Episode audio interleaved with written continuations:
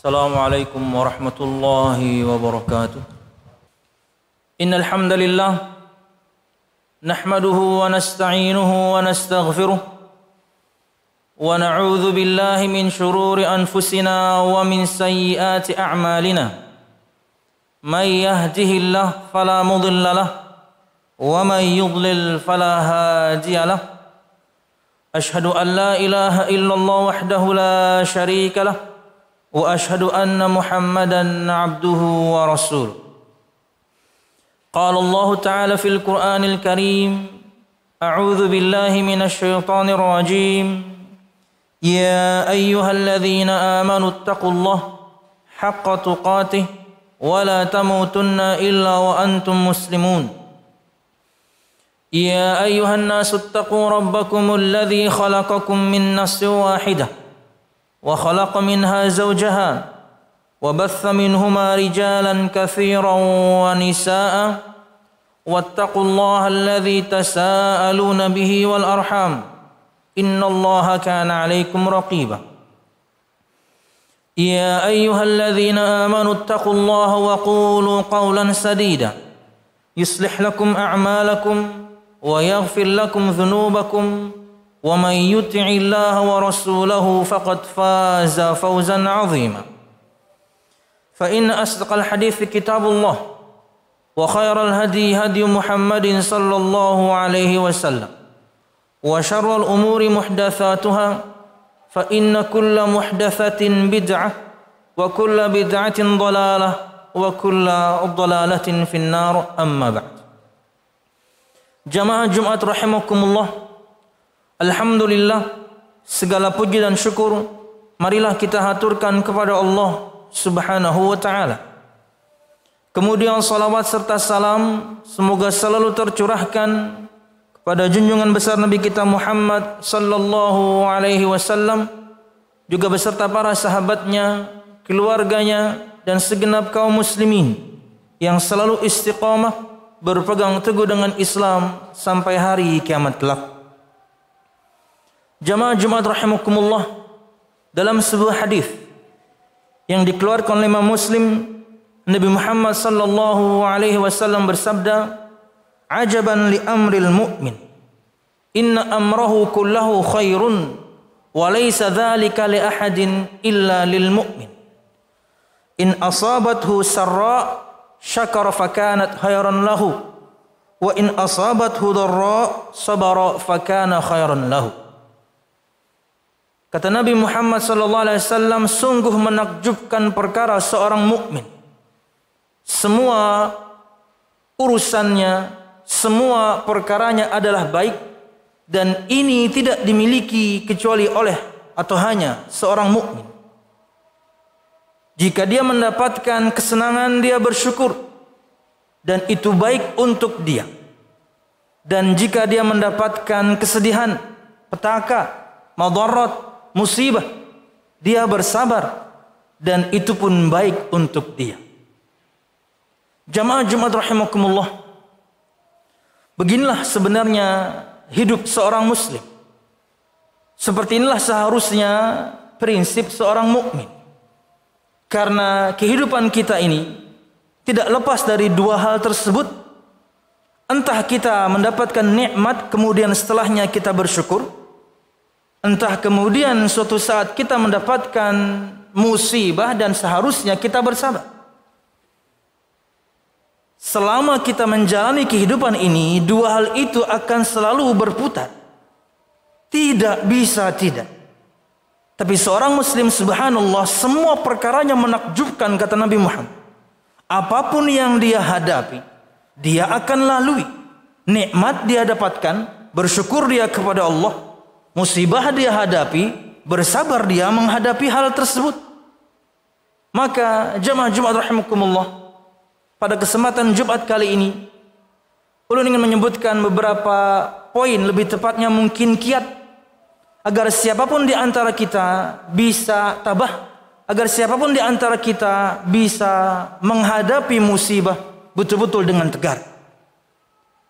Jamaah Jumat rahimakumullah. Poin yang pertama yang harus kita tanamkan di diri kita masing-masing ulun tentunya tidak berbicara tentang nikmat karena insya Allah kebanyakan kita tahu ketika nikmat itu datang, insya Allah semua kita pun bersyukur. Lisan kita mengatakan Alhamdulillah binikmatihi tatimmus salihan. Sebelumnya hati kita meyakini ini semua dari Allah subhanahu wa ta'ala Tuhanku semesta alam. Tapi fokus pada kesempatan Jumat kali ini berkaitan dengan musibah. Betul bahwasanya siapa pun di antara kita imannya beda-beda. Maka kita sama-sama ingin belajar bagaimana agar tabah, bagaimana kemudian kita akan tegar menghadapi setiap musibah yang menimpa kita. Dan ulun tentunya tidak akan sebutkan perbedaan musibah, perbedaan musibah dan ujian dan cobaan. Ulun pukul rata, musibah. Segala sesuatu yang menimpa kita dan kita nggak suka. Apa pun itu. Dan sekarang tentunya kita sedang menghadapi. Maka berikut ini. Beberapa kiat agar semua kita kemudian bisa tabah. Agar kemudian semua kita bisa tegar menghadapi musibah ini. Yang pertama, jamaah Jumat rahimakumullah berkaitan dengan al-imanu bil qadar. Kita harus murojaah lagi pelajaran ini. Kita harus rujuk lagi membaca prinsip ini. Rukun iman yang terakhir. Iman kepada takdir, iman kepada ketentuan Allah Subhanahu wa taala. Artinya segala sesuatu di muka bumi ini, entah itu kesenangan yang kita dapatkan, atau musibah yang sedang kita hadapi atau nanti kita akan hadapi berikutnya. Semuanya telah Allah tentukan. Tugas kita hanya ikhtiar. Bersabar dan kemudian ikhtiar untuk bisa keluar dari permasalahan tersebut. Kata Nabi Muhammad SAW dalam hadis yang dikeluarkan oleh Muslim. Kataballahu maqadir al-khalaiki qabla an yakhluqa qabla an yakhluqa samawati wal arda bi 50 alf sanah. Sesungguhnya Allah Subhanahu wa taala Allah Subhanahu wa taala telah menuliskan semua takdir semua makhluknya. Sebelum Allah Subhanahu wa taala menciptakan langit dan bumi 50 ribu tahun lama. Termasuk kesenangan kita, termasuk musibah yang kita hadapi, yang sudah kita hadapi dan kita lalui dan yang mungkin akan kita hadapi. Semuanya sudah Allah tuliskan. Maka ini poin pertama kiat agar semua kita bisa tegar dan tabah. Yakinlah bahwasanya segala sesuatu telah Allah tentukan. Ini pertama kali untuk ulun pribadi. Banjarmasin seperti ini untuk ulun pribadi pertama kali setelah 36 tahun. Ulun ke Banjarmasin tahun 85. Ulun lahir di Pekalongan 79 85 ulun ke Banjarmasin. Pertama kali ini kemudian ulun mendapatkan ini di Banjarmasin. Sering kemudian hujan begitu lebat. Kemudian air cukup luar biasa pasangnya. Tapi di kota-kota tertentu, di kabupaten tertentulah kemudian yang kita dengar banjir, banjir, banjir. Sekarang sampai ke kota kita. 36 tahun. Mungkin untuk bapak-bapak yang misalnya umurnya lebih tua dari ulun, mungkin ini juga yang pertama kali. Tapi harus kita hadapi ini telah Allah tentukan, ini telah Allah takdirkan tentunya dengan sebab-sebabnya. Ulun nggak mau bahas. Kemudian yang kedua, di antara kiat agar semua kita kemudian bisa menghadapi musibah dengan tabah dan tegar adalah pasti ada hikmah dari semua musibah. Ya, tidak Allah Subhanahu wa taala memberikan kepada kita cobaannya, ujiannya, musibahnya, mesti ada hikmah di baliknya. Termasuk di antaranya ini. Kita tidak tahu bahwasanya apa nanti di balik ini kebahagiaan yang menanti kita. Karena itu sudah janji Allah Subhanahu wa taala. Inna ma'al usri yusra. Sesungguhnya bersama kesusahan ada kemudahan. Sedih kita sekarang, susah kita sekarang, musibah kita hadapi sekarang, setelah ini pasti Allah Subhanahu wa taala akan memberikan kepada kita kebahagiaan, kesenangan, kelapangan. Semua kita hafal ayat itu. Wallahu a'lam bishawab. Tiga, musibah yang kita hadapi jauh lebih ringan dibanding yang dihadapi Nabi Muhammad sallallahu alaihi wasallam.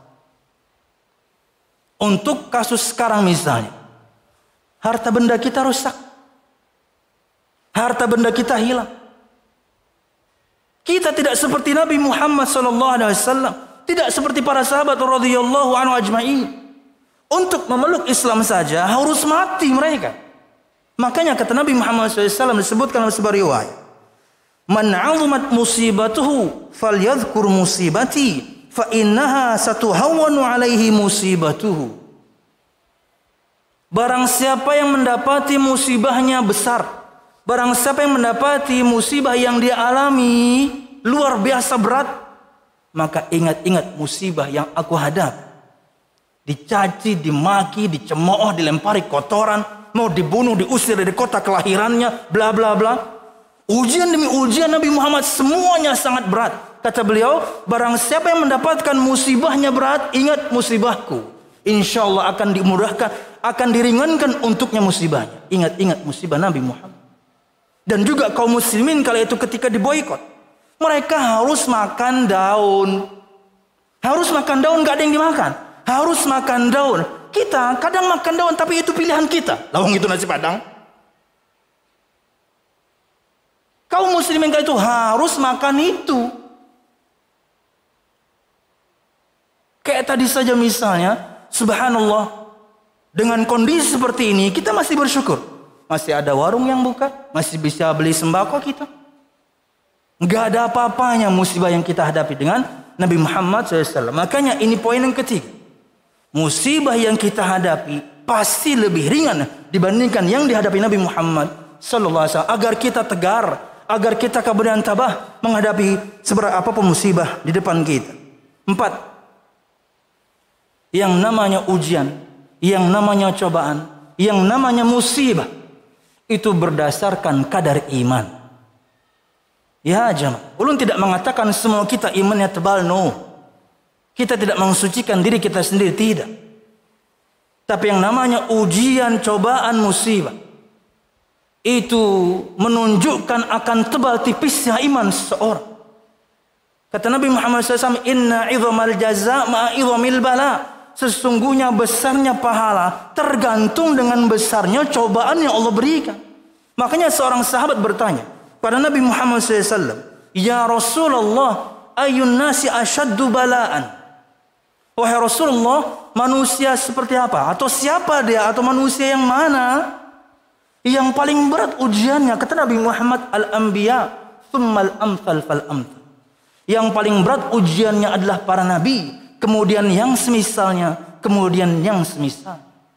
Sahabat, tabi'in, tabi'ut tabi'in, kita jauh Dua sampai tiga puluh generasi kemudian kita kemudian baru mendapatkan coba. Makanya kata Nabi Muhammad SAW, Yubtala rajul ala hasbi din. In kana fi dini salban, ubtuliya ala hasbi din. In kana fi dinihi riqatan, ubtuliya ala hasbi din. Kata Nabi Muhammad SAW, maka seorang laki-laki akan diuji berdasarkan kadar imannya jika imannya tebal, jika imannya kuat, jika imannya tinggi, istadda bala'u. Maka cobaan yang dia akan hadapi besar, berat. Tapi jika kemudian imannya lemah, imannya tipis, dia akan diuji berdasarkan iman yang dia miliki. Maka yakinlah jamaah, semua berdasarkan keimanan kita. Allah tidak pernah kemudian membebankan kepada kita sesuatu yang kita tidak memikul, kita mampu mikulnya. Tapi kemudian tentunya berkaitan dengan musibah dan yang kita hadapi sekarang, mari kita pikul bersama-sama. Lima. Poin yang ulun sebutkan tadi di awal, inna ma'al usri yusra. Kiat untuk menghadapi musibah agar kita kemudian sabar, agar kita kemudian tabah, agar kita kemudian teguh pendirian, yakinlah akan ayat Allah yang ini. Inna ma'al fa inna ma'al usri usra fa inna ma'al usri yusra inna ma'al usri yusra. Sesungguhnya bersama kesulitan ada kemudahan. Sesungguhnya bersama kesulitan ada kemudahan. Kata para ulama bahkan kesulitan itu diapit dengan dua kemudahan dan kebahagiaan. Maka yakinlah setelah ini walaupun mungkin berhari-hari kita tidak tahu tapi kita mengharapkan supaya ini cepat berakhir bantu kemudian dengan semua doa kita dan kemudian istighfar kita amal soleh kita ini berdasarkan dosa-dosa kita kalau kita ingin introspeksi dan ini poin yang berikut. Bahwasanya musibah yang menimpa siapa pun di antara kita itu mesti perbuatan tangannya sendiri. Asyura 30. Ma asabatkum min musibatin illa fa bima. Tidak ada musibah yang menimpa kalian kecuali berdasarkan perbuatan tangan-tangan kalian sendiri. Ini poin yang keenam. Bahwasanya setiap ada kesusahan, ada kemudahan, tapi jadikan ini bahan introspeksi.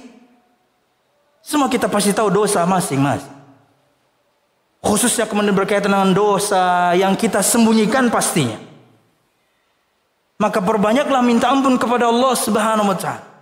Bertobat kepada Allah Subhanahu wa taala. Tetap jalankan ketaatan kepada Allah Subhanahu wa taala. Dan pemandangan ini sangat luar biasa. Pian mau sholat zuhur di rumah pun boleh. Belum tidak mensucikan pian. Pian sholat di rumah pun sekarang boleh. Tapi subhanallah pian tetap ke masjid. Karena kalau kemudian musibah hanya kita hadapi dengan perbuatan kita sendiri tanpa meminta bantuan dari Allah Subhanahu wa taala, tanpa menjalankan ketaatan kepada Allah Subhanahu wa taala, takutnya ini makin lama. Jalankan ketaatan kepada Allah. Minta ampun banyak-banyak kepada Allah Subhanahu wa taala. Jadikan ini bahan muhasab. Karena kita takutkan setelah ini naudzubillah. Betul, setelah ini mungkin ada kebahagiaan. Setelahnya mungkin musibah lebih besar di kota lain. Di dua kota yang berbeda kemarin dan tadi malam. Bukan kalau berikan pada mereka gempa, lebih berat dibandingkan yang sedang kita hadapi. Walaupun kita juga berat. Wallahu a'lam bisawab. Kemudian, as-sabru minal iman. Poin yang yakni ketujuh. Sabar itu bagian dari keimanan. Kata Nabi Muhammad SAW, As-sabru minal iman bimanzilatir ra'si minal jasad wala imana liman la sabra lahu. Sabar itu bagian dari iman. Sama seperti layang kepala ini untuk tubuh. Maka barang siapa yang tidak bersabar ketika menghadapi musibah. Hatinya tidak bergumam. Lisannya tidak mengatakan kata-kata yang tidak pantas. Karena mungkin aduh habis barangku. Basah sebertaan. Apa ini? Pak RT disalahkan. Camat disalahkan. Bupati di, semua dia salahin. Hati Anda tidak bergumam. Kemudian lisan Anda juga tidak mengatakan kata-kata keluhan yang demikian. Dan kemudian praktek kita. Praktek anggota tubuh kita. Tidak melakukan hal-hal yang merugikan kita sendiri dan juga orang lain. Itu namanya sabar. Kata Nabi Muhammad. Dan barang siapa yang tidak bersabar. Maka tidak ada iman untuknya. Tentunya bukan berarti imannya hilang. Tapi imannya tidak sempurna. Dan sebelum ulun tutup untuk khutbah yang pertama yang namanya sabar, ini poin yang ke-8, itu ketika pertama kali musibah menimpa kita. Sekarang ini. Kata Nabi Muhammad SAW, Innama sabru fi sadmatil ula. Sesungguhnya yang namanya sabar itu ketika hentakan atau terpaan pertama kali musibah itu datang. Kapan? Sekarang. Karena nanti lambat laun kita sudah mulai bisa yakni menata hati, menata lisan, menata anggota badan mulai bisa bersatu. No, pertama kali sekarang. Mungkin di pekan pertama ini. Beratnya itu sekarang. Kata Nabi Muhammad, yang namanya sabar itu ketika pertama kali hantaman itu datang. Bagi ulun setelah 36 tahun. Mungkin bagi sebagian pian setelah 40 tahun. Nggak pernah terjadi ini di Banjarmasin. Inilah ujian keimanan untuk semua kita. Agar semua kita bersabar karena ia bagian dari keimanan. Aku laqawli hadha. Wa astagfirullah li wa lakum wa lisai mu'minin. Fastaghfiruh. Innahu wal ghafurur rahim. Alhamdulillah. Alhamdulillahilladzi hadana li hadza wa ma kunna linahtadiya laula laula hadana Allah. والصلاة والسلام على أشرف الأنبياء والمرسلين محمد صلى الله عليه وسلم وعلى آله وأصحابه أجمعين. الذي حارب الباطل وأيد الحق وطمس الرذائل وأحيا الفضائل وتمم مكارم الأخلاق وهدى الناس إلى صراط مستقيم صراط الذين أنعم الله عليهم من النبيين والصديقين والشهداء والصالحين وحسن أولئك رفيقا. Jamaah rahimakumullah. Berikut poin yang ke-9. Di antara kiat agar kita kemudian tegar, agar kita kemudian tabah menghadapi satu musibah, satu perkara yang menimpa kita dan kita nggak suka itu dah as'al istirja. Katakanlah inna lillahi wa inna ilaihi raji'un. Itulah yang harus dilakukan oleh seorang muslim dan mukmin. Setiap kali menimpanya satu musibah, dia istirja kepada Allah Subhanahu wa taala. Inna lillahi wa inna ilaihi rajiun. Bahkan Nabi Muhammad menyebutkan satu hadis. Kata beliau, barang siapa yang menimpanya satu musibah, kemudian dia mengatakan inna lillahi wa inna ilaihi rajiun. Allahumma khlufli fi musibati. Allahumma ajurni fi musibati wa khlufli khairan minha. Ulun ingin semua pian hafalkan ini. Ulun ingin ulangi tiga kali. Setelah istirja inna lillahi wa inna ilaihi rajiun baca doa berikut ini. Allahumma jurni fi musibati wa khluf li khairan minha. Ya Allah, berikanlah aku pahala pada musibahku ini dan gantikanlah aku dengan yang lebih baik dari. Yang meriwayatkan hadis ini Ummu Salamah, salah satu istri Nabi Muhammad SAW. Dan beliau kala itu meninggal darinya suaminya. Musibah terberat ketika orang yang kita cintai meninggal. Barang hilang bisa kita beli, barang rusak bila kita beli. Pasangan kita meninggal repot. Apalagi yang kita bicarakan seorang wanita, tidak mudah kemudian untuk seorang wanita untuk menikah lagi. Berat untuknya ketika suaminya meninggal. Tapi dia mendengarkan ini dari Nabi Muhammad SAW. Dia bersabar akan musibah meninggalnya suaminya atau Abu Salamah. Inna lillahi wa inna ilaihi raji'un. Ya Allah ya Tuhanku, berikanlah aku pahala pada musibahku dan gantikan aku yang lebih baik daripadanya. Antum tahu siapa suaminya berikutnya? Nabi Muhammad sallallahu alaihi wasallam. Maka berdoalah. Setelah istirja, berdoalah selalu kepada Allah Subhanahu wa taala. Karena kata Nabi Muhammad SAW, barang siapa yang mengatakan inna lillahi wa inna ilaihi raji'un. Allahumma ajurni fi musibati wa khluf li khairan minha. Ketika tertimpa musibah, kata beliau SAW, illa ajarahu Allah fi musibatihi wa akhlafa lahu khairan minha kecuali Allah akan berikan dia pahala untuk musibahnya dan Allah akan gantikan untuknya dengan yang lebih baik. Maka bersabar. Dan ini cobaan untuk semua kita hai kaum muslimin. Dan yang tentunya terakhir, sudah sebutkan tadi di awal sebenarnya, perlu ingatkan lagi untuk al-muhasabah. Kita hitung-hitung masing-masing dosa-dosa kita kepada Allah Subhanahu wa taala. Karena tidak lain dan tidak bukan ketika musibah itu datang. Berdasarkan kemaksiatan, berdasarkan pelanggaran kita kepada Allah Subhanahu wa taala. Allah berikan musibah supaya kita ingat. Memang di saat yang sama ia adalah pelebur dosa. Tapi terkadang subhanallah berat sekali musibah itu kita hadapi. Maka masing-masing introspeksi. Banyak-banyak minta ampun kepada Allah Subhanahu wa taala. Wallahu alam bisa. Allah berfirman, wa ma asabakum min musibatin fabima kasabat aydikum asyura 30 dan tidak ada satupun musibah yang menimpa kalian kecuali berdasarkan dosa-dosa yang kalian lakukan tangan-tangan kalian sendiri semoga Allah Subhanahu wa taala segera keluarkan kita dari musibah ini bersabar ayuhal jamaah saling tolong kita satu sama lain mungkin kita subhanallah sejak detik pertama teman-teman sudah kemudian menggalang donasi untuk membantu yang lain padahal kita juga lagi susah. Kembali ulun tidak sucikan siapa pun subhanallah teman-teman ini. Kita lagi susah tapi kita mikirin orang. Siapa pun itu orangnya berbangga hatilah anda punya hati yang seperti itu masih peduli kepada orang lain yang susah anda pun lagi susah sekarang subhanallah Semoga Allah Subhanahu wa taala keluarkan kita segera dari cobaan dan musibah ini. Banyak-banyak minta ampun kepada Allah Subhanahu wa taala karena ini pasti juga karena dosa-dosa semua kita. Dan tentunya dengan demikian keyakinan kita akan ketentuan Allah, akan takdir Allah, akan pahala yang menanti untuk orang yang kemudian bersabar bisa menancap di hati ini. Kata Nabi kata Allah Subhanahu wa taala, "Innama yuwaffas sabiruna ajran bighairi hisab." Ini yang terakhir ulun sampaikan. Tanamkan ini di benak pian semuanya. Sesungguhnya untuk orang yang bersabar diberikan kepada mereka pahala tanpa hisap. Kita tahu standar pahala dari Allah. Kalau nggak kali 10 ya kali 700. Pahala kan digandakan seperti kalau nggak 10 ya maksimal 700.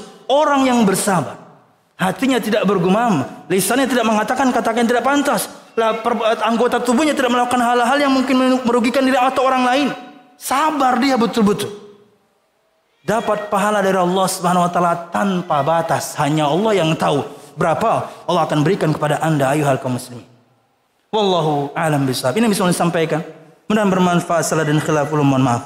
Mudah kajian kita atau khutbah kita ini bermanfaat untuk diri pribadi dan juga untuk semua kita. Mudahan semua kita menjadi orang yang sabar dan kemudian dengannya kita memiliki ketabahan dan kita tegar menghadapi musibah ini. Susah memang tapi ingat susahnya Nabi Muhammad, musibahnya Nabi Muhammad, beratnya Nabi Muhammad kali itu tidak bisa dibandingkan beratnya dibandingkan yang sedang kita hadapi sekarang. Wallahu a'lam bishawab. Allah lana min khasyatika ma tahulu bihi bainana wa baina ma'siyatik wa min ta'atika ma tuballighuna bihi jannatak wa min al-yaqini ma tuhawwinu bihi alaina masa'ib ad-dunya ومتعنا الله بأسماعنا وأبصارنا وقواتنا أبدا ما أحييتنا واجعله الوارث منا وجاء ثأرنا على من ظلم يا أرحم الراحمين. ربنا هب لنا من أزواجنا وذرياتنا قرة أعين واجعلنا للمتقين إماما. ربنا لا تزغ قلوبنا بعد إذ هديتنا وهب لنا من لدنك رحمة إنك أنت الوهاب. اللهم إنا نسألك حسن الخاتمة ونعوذ بك من سوء الخاتمة يا أرحم الراحمين. اللهم إنا نسألك الجنة وما قرب إليها من قول أو عمل ونعوذ بك من النار وما قرب إليها من قول عمل. ربنا آتنا في الدنيا حسنة وفي الآخرة حسنة وقنا عذاب النار.